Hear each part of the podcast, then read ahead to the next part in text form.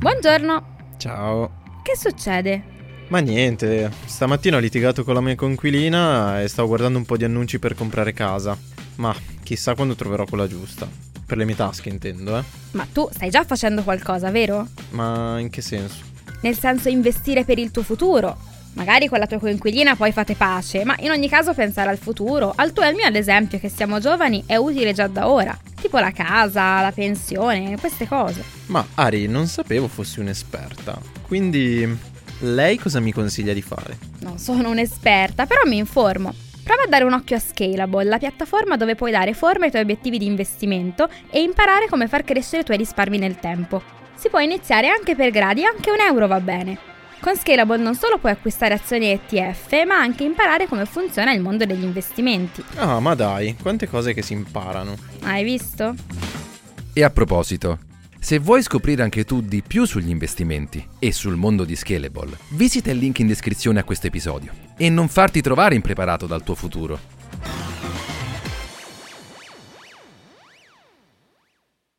Have you heard of Instacart Business? It's a new way to stock up on supplies, fresh ingredients, and last minute items delivered in as fast as one hour. Whether you run an office, restaurant, or store, you can get what you need from over 1,200 retail brands with delivery that moves as fast as you do. Sign up for Instacart Business and for a limited time, get free delivery and 2% credit back for one year with a free Instacart Plus trial. Visit instacart.com slash business to redeem. Instacart Plus trial for new users while supplies last. Plan renews at $99 per year. $250 credit back minimum. Excludes alcohol. Terms apply. Have you heard of Instacart Business? It helps you take on Monday with office supplies, snacks, and last minute items delivered in as fast as one hour. And with access to over 1,200 retail brands, you can get your team's favorites, even their break room coffee. Get delivery that moves as fast as you do. Sign up for Instacart Business and for a limited time, get free delivery and 2% credit back for one year with a free Instacart Plus trial. Visit instacart.com slash business to redeem. Instacart Plus trial for new users while supplies last. Plan renews at $99 per year. $250 credit back minimum. Excludes alcohol. Terms apply. Benvenuti nel podcast di M&A International Consulting. Qui i risparmiatori medi si trasformano in investitori esperti.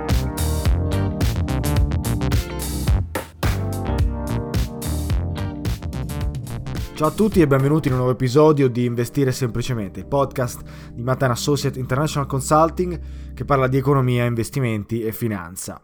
Anche oggi un'altra puntata importante ed interessante sugli investimenti. In realtà puntata ed episodio omaggio per The Intelligent Investor. Finalmente arrivato anche nelle librerie italiane sotto l'edizione, la casa editrice Hoepli, quindi è disponibile su Amazon per l'acquisto totalmente tradotto in italiano. Finalmente direi, considerando che eh, è un classico dell'investimento talmente importante che non poteva essere, essere lasciato indietro da eh, appunto le case editrici italiane, finalmente qualcuno si è impegnato nel eh, tradurlo totalmente per la nostra lingua. Quindi consiglio assolutamente eh, l'acquisto. Vi lascio il link in descrizione se siete interessati ad acquistarlo. Considerate che comunque è un libro abbastanza impegnativo, eh, più o meno tecnico, nonostante ormai se eh, avete ascoltato questi episodi di Investire Semplicemente dovreste essere in grado di capire eh, quello che viene spiegato. Però provateci, provate ad acquistarlo, provate a dargli una letta, Uh, ritagliatevi un po' di tempo per imparare e poi fatemi sapere se effettivamente è troppo difficile oppure se è una lettura uh, fattibile dopo aver appunto ascoltato gli episodi di questo podcast. Oggi puntata omaggio, come dicevamo, quindi cercheremo alcuni temi eh, importanti legati all'investitore intelligente e ne discuteremo eh, qui in questa sede.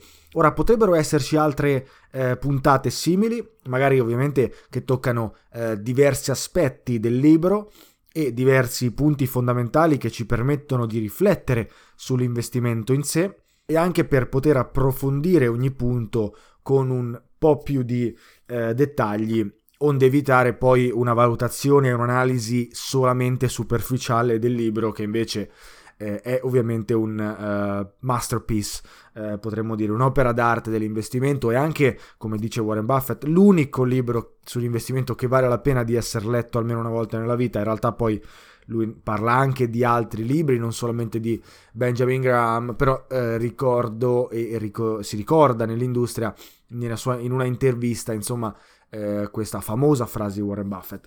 Insomma, rimanete sintonizzati perché ci potrebbero essere altri episodi di questo tipo e eh, che vi possono anche aiutare, nel caso abbiate acquistato il libro, vi possono anche aiutare a eh, leggere questo libro e capirlo un po' di più e capire tutti i dettagli. Può aver avuto una spiegazione che comunque cerca di essere dettagliata, non può essere ovviamente approfondita come eh, appunto lo è nel libro.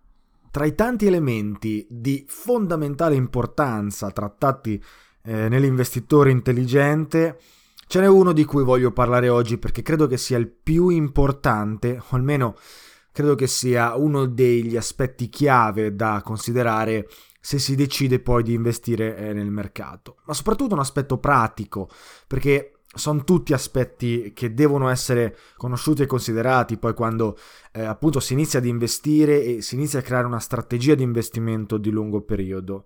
Però questa tematica eh, l'ho scelta come principale, come iniziale tematica per poter avere un obiettivo pratico poi della strategia di investimento e per capire come Benjamin Graham, l'autore di The Intelligent Investor e appunto come detto spesso anche maestro mentore di Warren Buffett, pensava e ragionava su un investimento difensivo. Ed è proprio questo quello di cui parleremo oggi. Eh, come si identifica, come dovrebbe investire, secondo Graham e secondo The Intelligent Investor, un investitore difensivo. Innanzitutto dobbiamo definire che cos'è un investitore difensivo e semplicemente, come dice Graham, è un investitore che non è attivo nei mercati. Non è come il suo rivale un investitore eh, intraprendente, così viene chiamato, che noi potremmo definire un investitore attivo per semplicità. Un investitore difensivo è colui che investe nei mercati in maniera passiva, in maniera difensiva, cercando di eh, prendere vantaggio di una strategia precisa di investimento che in inglese si chiama dollar cost averaging che noi in italiano potremmo chiamare più semplicemente piano di accumulo o anche PAC, così eh, chiamato dai broker e vari fondi di investimento e dalla finanza italiana. Cerchiamo di fare un passo indietro però, effettivamente che cos'è un eh, investitore eh, difensivo? Qual è la sua definizione? È un investitore che abbiamo detto passivo non vuole cercare di fare timing di mercato, non vuole andare a investire durante un preciso momento per prendere vantaggio di eh, potenziali opportunità eh, sui prezzi degli asset che vuole acquistare. Di conseguenza evita anche il rischio del timing, che come abbiamo visto in precedenti episodi è uno dei rischi più pericolosi per l'investitore. La differenza maggiore però tra un investitore difensivo e un investitore attivo o imprenditore, intraprendente, come lo definisce Benjamin Graham, è l'obiettivo finale. Mentre un investitore difensivo vuole eh, semplicemente investire i suoi soldi in maniera passiva affinché si moltiplicano nel tempo, seguendo quella che è una media di mercato e degli indici di riferimento, Semplicemente un investitore attivo invece cerca di superare le performance che il mercato gli darebbe se eh, appunto eh, investisse in maniera difensiva. Ora, non la voglio complicare troppo. L'investitore attivo cerca di battere il mercato, l'abbiamo detto spesso, abbiamo usato spesso questo termine. L'investitore passivo invece no. Ora, non è veramente così, la distinzione è eh, più ampia. Eh, Benjamin Graham non semplifica totalmente come abbiamo fatto noi in questo momento. E oggi ne parliamo, oggi vediamo esattamente cosa intende per de- investitore difensivo. Infatti Benjamin Graham comunque suggerisce di selezionare le proprie azioni, eh, nonostante poi vedremo come eh, lui intenda eh, che l'investitore difensivo deve avere una diversificazione abbastanza importante nel proprio paniere di azioni o anche obbligazioni. Tuttavia, Benjamin Graham non parla direttamente di fondi indicizzati, eh, o di ETF, ovviamente, che erano strumenti nemmeno esistenti al tempo. Ecco che dobbiamo considerare anche il contesto in cui è inserita questa definizione e Benjamin Graham suggerisce che le azioni comunque devono avere determinate qualità diverse se si pensa e si prova ad essere un investitore difensivo piuttosto che si provi ad essere un investitore attivo. Ma Abbiamo definito queste due categorie, ora cerchiamo di entrare un po' nei dettagli. Quali sono le eh, aziende che un investitore difensivo dovrebbe scegliere per il proprio portafoglio, per ovviamente mitigare la maggior parte dei rischi e quindi essere conservatore, se così vogliamo dire, eh, nelle proprie decisioni e nel proprio portafoglio. Benjamin Graham suggerisce che un investitore difensivo dovrebbe investire il 50% del proprio portafoglio in azioni e il 50% del proprio portafoglio in obbligazioni. Questo non va, eh, non è molto diverso da eh, diciamo gli elementi e le teorie suggerite da Jack Bogle, il fondatore di Vanguard, o dalla classica allocazione 60-40 appunto che ha contraddistinto uh, tutto il post eh, dopoguerra, potremmo dire, il boom economico americano e la eh, ricrescita, il bull market della finanza di quegli anni fino agli anni 2000 tendenzialmente. La locazione 60-40 in realtà è anche tuttora utilizzata dalla maggior parte dei fondi di investimento, che però eh, ovviamente offrono molte più opportunità di come eh, ne offrissero prima. Quindi non si discosta così tanto da quell'allocazione, appunto 50-50, molto basica, molto semplice, molto uh, basilare appunto. Però poi dal punto di vista della scelta delle azioni, le, gli elementi che Benjamin Graham suggerisce essere importanti nella scelta delle aziende sottostanti sono uh, all'incirca, potremmo dire, 8 eh, nonostante poi ci sono dei trivia importanti che devono essere considerati, di cui parleremo eh, proprio in questo episodio. Benjamin Graham quindi suggerisce una locazione 50-50 con eh, la strategia del dollar cost averaging o quindi, detta in italiano, il piano di accumulo. Semplicemente quindi allocare eh, lo stesso ammontare di denaro ogni mese o ogni tot periodi, comunque periodicamente, nel portafoglio e se, eh, perché poi ovviamente succede nel momento in cui eh, le azioni performano meglio delle obbligazioni o viceversa, nel momento in cui ci sono sbilanciamenti, ribilanciare cercando di mantenere la stessa allocazione che si è deciso di mantenere all'inizio eh, e alla creazione del portafoglio. Ora, importante capire come anche Benjamin Graham suggerisce il piano di accumulo che è una delle strategie migliori per poter investire nei mercati, per il semplice fatto che elimina il rischio del timing e altri rischi legati all'emotività. Ne abbiamo parlato molto spesso in questo, uh, in questo podcast. Quindi il piano di accumulo è per il risparmiatore medio che vuole investire in maniera difensiva sicuramente una strategia vincente. Ovviamente però bisogna sapere che cosa si sta investendo, cosa c'è alle spalle di questo piano di accumulo quali sono gli asset poi selezionati. Ed è qui che entra in gioco uh, la selezione delle, eh, delle azioni e la selezione delle obbligazioni. Benjamin Graham appunto definisce quelle che secondo me sono gli otto punti fondamentali utili per l'investitore difensivo nella scelta delle eh, aziende e le azioni, quindi sottostanti, da acquistare. Vediamoli insieme. Prima cosa, diversificazione l'investitore difensivo deve diversificare con più azioni. Quindi eh, non può rischiare, è questo il senso, di ehm, allocare troppo, eh, troppo, capitale in una eh, azione solamente perché ci sono dei rischi allocati alla concentrazione di capitali verso eh, un solo asset, un solo strumento. Semplicemente se l'azienda sottostante inizia ad avere problemi economici, se l'azienda sottostante e rischia di andare in bancarotta, se eh, semplicemente il timing di investimento non è corretto, insomma ci sono dei rischi eh, associati alla non diversificazione. Quindi Benjamin Graham suggerisce di diversificare.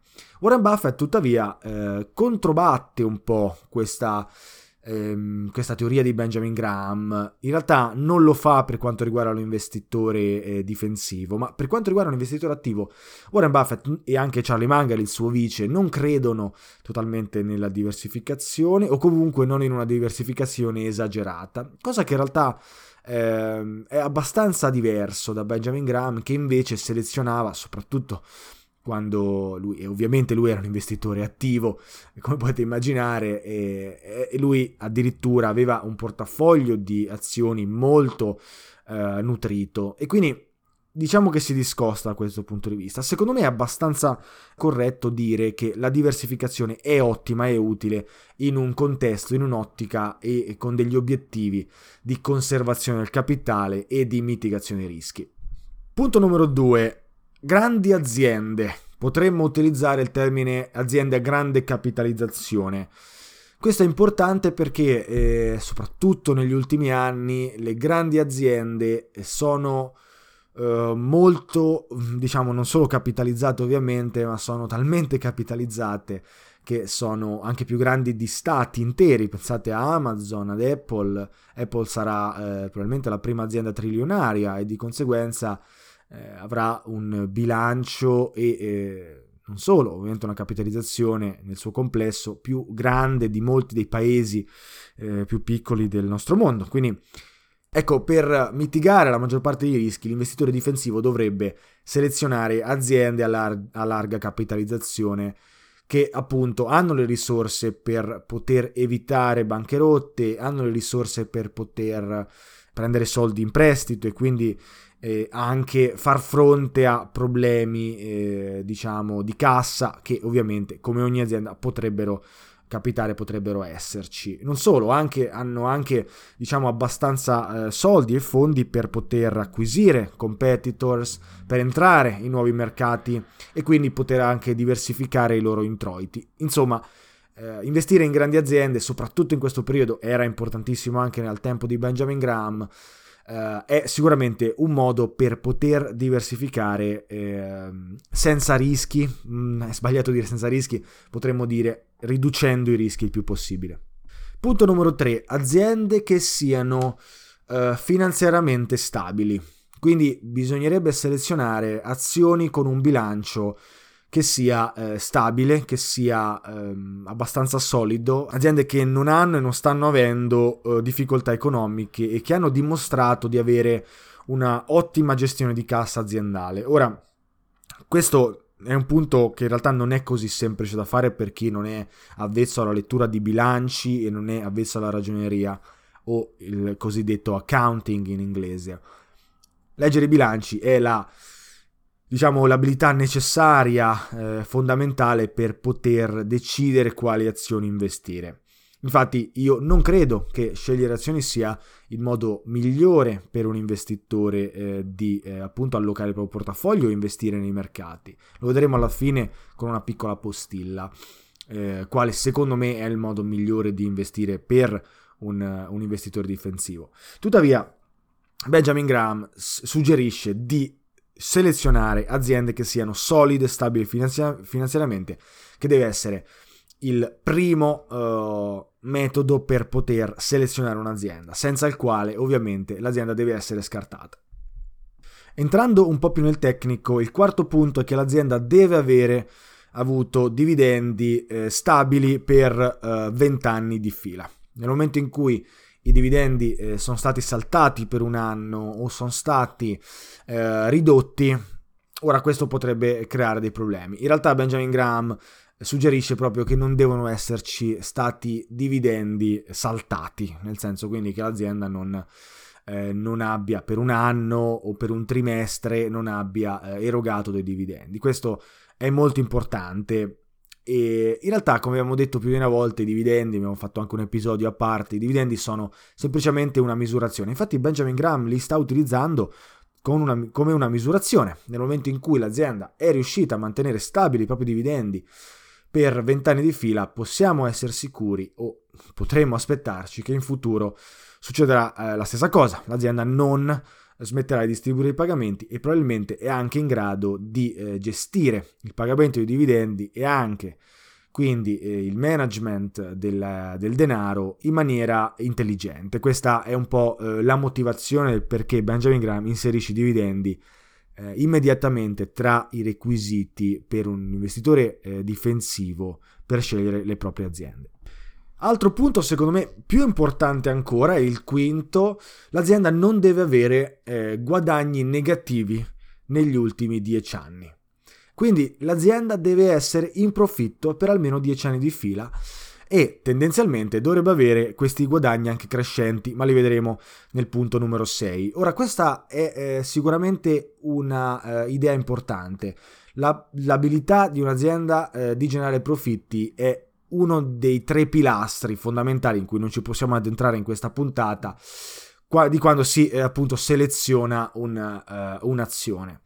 Quindi Un'azienda deve avere profitti stabili e non deve aver avuto oh, profitti negativi negli ultimi dieci anni per poter essere considerata nel nostro screening iniziale se eh, appunto volete essere investitori eh, difensivi. Come potete immaginare, moltissime aziende tech e non statunitensi in questo momento non, uh, non riescono a essere dentro questa categoria. Se pensiamo semplicemente a Tesla, beh, verrebbe immediatamente esclusa da questo, uh, da questo diciamo, screening che sta facendo Benjamin Graham. Ma in realtà moltissime altre sono così e molte di esse addirittura vengono da uh, alcuni trend di mercato che Benjamin Graham cerca di evitare a tutti i costi. E, um, vi posso fare un altro esempio, l'esempio di Beyond Meat, uh, un'azienda recente che fa carni uh, sintetiche, eh, cui, che, che, ha avuto un prezzo uh, incredibilmente alto e che sta crescendo nel tempo, beh, non ha avuto dalla sua nascita, o almeno da quando è stata quotata in borsa, non ha avuto nessun anno in profitto. Ecco che Benjamin Graham lo avrebbe escluso immediatamente e secondo me dovreste escluderla anche voi, sia che siate eh, investitori difensivi sia che siate investitori eh, attivi. Punto numero 6, i guadagni, i profitti, i cosiddetti earnings devono aver avuto una crescita totale del 33% almeno negli ultimi 10 anni, che appunto è un numero che non è troppo conservatore in realtà, eh, forse eh, si potrebbe provare a scegliere un numero più alto di questo, soprattutto in questa in questo contesto dove comunque ci sono aziende che riescono a crescere i propri profitti in maniera abbastanza rilevante. Insomma, l'idea che vi deve arrivare è che ehm, ci deve essere una crescita costante dei profitti e non possiamo vedere dei profitti che siano uh, frastagliati, scaglionati nel tempo, in cui eh, appunto un anno si fa il 15%, un altro anno si fa il, uh, lo 0% o addirittura una percentuale negativa ci deve essere una crescita continua che deve rispecchiare quello che è il business eh, sottostante dell'azienda e la profittabilità dell'azienda stessa e quindi anche da dove derivano questi earnings e come gestiscono gli earnings poi eh, i, il manager, i, i, managers dell'azienda e in generale come vengono utilizzati poi per ripagare gli investitori, per acquistare nuovi investimenti e tutto quello che viene poi che deriva dall'analisi e la valutazione aziendale eh, legata appunto eh, alle aziende e alle azioni quotate in borsa. Parlando di valutazione aziendale, eh, il settimo punto e anche l'ottavo parlano di eh, quanto si sta pagando quell'azienda che si è scelto. Quindi se tutti i punti sono rispettati eh, e si selezionano delle aziende che sono potenzialmente interessanti eh, per il nostro portafoglio da investitori difensivi, Beh, dobbiamo comunque avere altri due, eh, diciamo, eh, elementi del nostro screening per poter scartare eh, un'azienda basandoci sul prezzo dell'azione stessa che magari è troppo alto considerando gli earnings, quindi i profitti e in generale l'andamento del business dell'azienda stessa. Quindi il settimo punto, per farla semplice, è acquistare asset che siano economici, che non siano troppo cari. Uno dei metodi che Benjamin Graham suggerisce è quello di prendere la, eh, la capitalizzazione di mercato di un'azienda e valutare eh, che sia inferiore alle eh, asset meno le liabilities, che è il cosiddetto book value, moltiplicato per 1,5. Quindi, per farla semplice, la capitalizzazione di mercato deve essere inferiore al book value per 1,5. Se questo è il caso, Benjamin Graham eh, appunto è abbastanza contento dell'azione che sta guardando e della sua valutazione. Quello che eh, fondamentalmente ci sta dicendo questa formula è che appunto non stiamo overpagando una eh, considerando quelli che sono i valori attuali di capitalizzazione del mercato e eh, i valori attuali di bilancio dell'azienda stessa. Questo si lega direttamente al punto numero 8 che adesso discutiamo. Infatti Benjamin Graham suggerisce che il price to earning ratio deve essere inferiore a 15. Cosa significa questo? Il price to earning è un ratio molto importante in finanza eh, dove al nominatore abbiamo eh, il prezzo della, dell'azione che stiamo eh, appunto valutando e al domina- denominatore abbiamo i profitti, i guadagni, gli earnings dell'azienda. Guardando a questo numero praticamente stiamo cercando di capire quanto stiamo pagando, quanto è valutata a livello di mercato l'azienda in relazione a quelli che sono i suoi guadagni.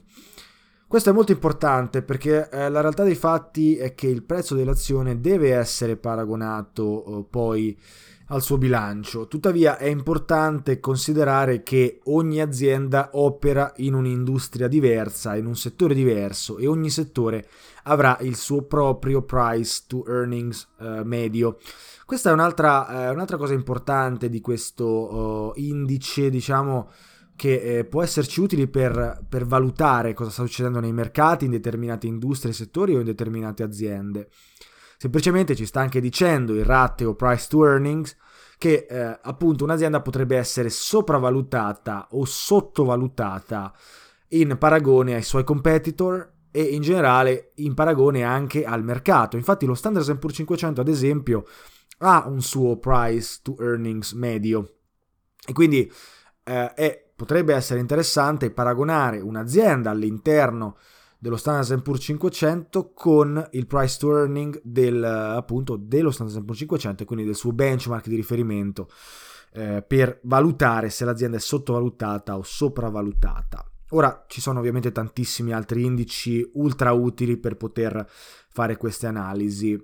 Benjamin Graham utilizza il price to earnings e definisce il numero 15 Fondamentalmente se prendiamo la formula eh, del price to earning ratio, quindi prezzo diviso profitti uguale un valore, semplicemente quel valore, se ci pensate, eh, è quanto è valutata a mercato l'azienda in relazione ai suoi profitti e, e, è una sorta di moltiplicatore se ci pensate. Quindi quel 15 che definisce Benjamin Graham sarebbe effettivamente eh, il prezzo 15 volte i profitti dell'azienda. Ora, quello che ci sta suggerendo Benjamin Graham è di non pagare un'azienda più di 15 volte i suoi profitti.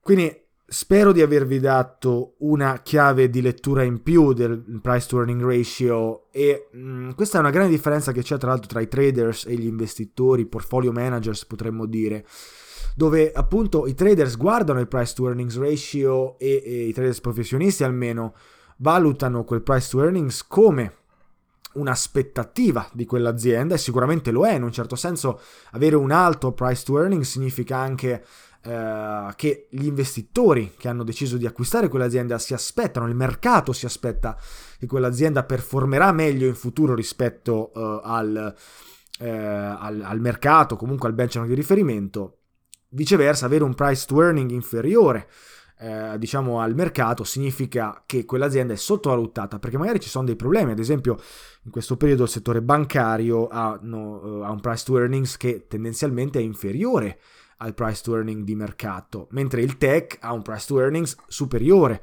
a quello che è eh, il mercato. Ora potete capire il perché le banche in questo momento stanno avendo delle difficoltà e quindi l'aspettativa futura è eh, che andranno peggio, avranno delle difficoltà, avranno dei problemi.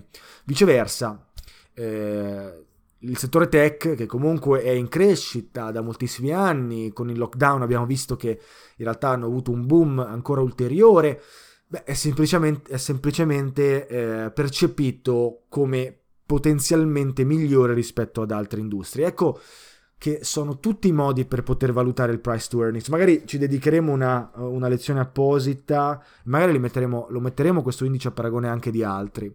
Però interessante come Benjamin Graham utilizza il valore numero 15 per evitare che appunto i suoi lettori, gli investitori poi paghino troppo un'azienda eh, rispetto a quanto magari vale realmente. Ok, questa è un po' l'idea. Però spero che questa, eh, diciamo, questa mia analisi, poi approfondimento, vi abbia aiutato a capire che in realtà ci sono tanti modi di, di vedere il price to earning ratio e quindi questo valore 15 deve essere preso nel suo contesto e semplicemente anche Warren Buffett lo fa. Lui eh, in realtà non acquista eh, azioni legate a un price to earning ratio inferiore a 15, anzi eh, negli anni ha sviluppato una teoria leggermente diversa da quella di Benjamin Graham che è appunto quella di cercare di acquistare un business uh, per i suoi fondamentali e non seguendo quelli che sono semplici parametri che a volte sono un po' forzati. Addirittura in una uh, famosissima intervista, anzi un po' proprio la sua filosofia, eh, lui disse e, e, continua a supportare questa, questa idea, è meglio comprare un ottimo business a un buon prezzo piuttosto che comprare un buon business a un ottimo prezzo, che secondo me eh, riesce a racchiudere un po' il senso dell'evoluzione del value investing eh, da Benjamin Graham a Warren Buffett, che sicuramente ne è il capostipite numero uno eh, di questi, almeno del nostro tempo. Ora, come fare per poter investire in maniera eh, efficiente senza però voler necessariamente investire in azioni eh, perché magari non sappiamo leggere i bilanci, perché magari, magari, facciamo altro nella vita, beh esistono gli index funds o esistono gli ETF che emulano eh, determinati indici. Quindi ci sono dei modi per poter investire essendo ancora più difensivi di quanto in realtà eh, cercava di definire Benjamin Graham nel suo libro. Ne parleremo però in un altro episodio sicuramente, abbiamo sforato moltissimo oggi, ma va bene così, è un episodio omaggio ad Intelligent Investor e quindi mi interessa e sono contento di aver speso qualche parola in più uh, su questo libro eccezionale che davvero vi consiglio di, di comprare, di leggere, di tenere caro nella libreria e di consultarlo anche più di una volta, soprattutto quando poi si mette mano al portafoglio titoli. Uh, che poi, come abbiamo detto spesso, è parte integrante del vostro futuro, dei vostri risparmi e del vostro uh, benessere. Ora, noi facciamo anche questo di mestiere, l'abbiamo detto spesso, facciamo consulenze, coaching uh, finanziari per potervi aiutare ad investire, aiutare a capire la finanza, che eh, potrebbe essere difficile da, da, comprendere per un novizio, per qualcuno che non, si, che non ha avuto degli studi legati all'economia e alla finanza e per chi eh, a tutti gli effetti eh, ha investito magari in maniera passiva tramite la banca pagando un sacco di commissioni. Eh, invito a controllare il nostro sito web, a contattarci, farci domande, lavorare con noi, insomma di avere un contatto con Matan Associate International Consulting. Vogliamo darvi una mano, vogliamo potervi aiutare a raggiungere i vostri obiettivi. Ora è stato un piacere essere qui con voi come al solito. Episodio un po' più lungo, non importa, anzi sono contento così, spero non sia uh, pesante, anzi lasciatemi dei feedback se, eh, se lo è. È stato un piacere essere qui con voi, come dicevo, noi ci sentiamo ad un altro episodio. Ciao a tutti!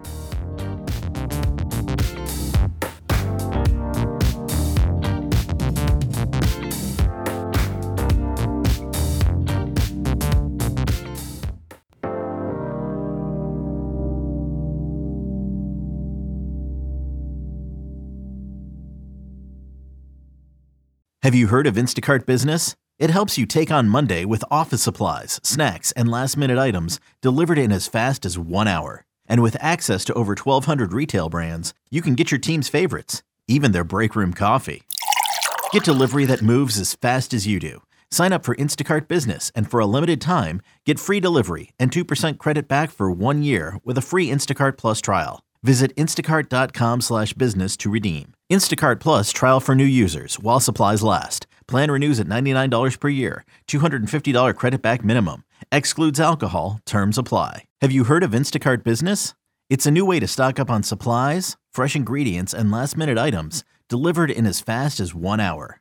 Whether you run an office, restaurant, or store, you can get what you need from over 1,200 retail brands with delivery that moves as fast as you do. Sign up for Instacart Business and for a limited time, get free delivery and 2% credit back for one year with a free Instacart Plus trial. Visit instacart.com slash business to redeem. Instacart Plus trial for new users while supplies last. Plan renews at $99 per year. $250 credit back minimum. Excludes alcohol. Terms apply. Hiring for your small business? If you're not looking for professionals on LinkedIn, you're looking in the wrong place. That's like looking for your car keys in a fish tank. LinkedIn helps you hire professionals you can't find anywhere else, even those who aren't actively searching for a new job but might be open to the perfect role. In a given month, over 70% of LinkedIn users don't even visit other leading job sites. So start looking in the right place. With LinkedIn, you can hire professionals like a professional. Post your free job on linkedin.com slash people today.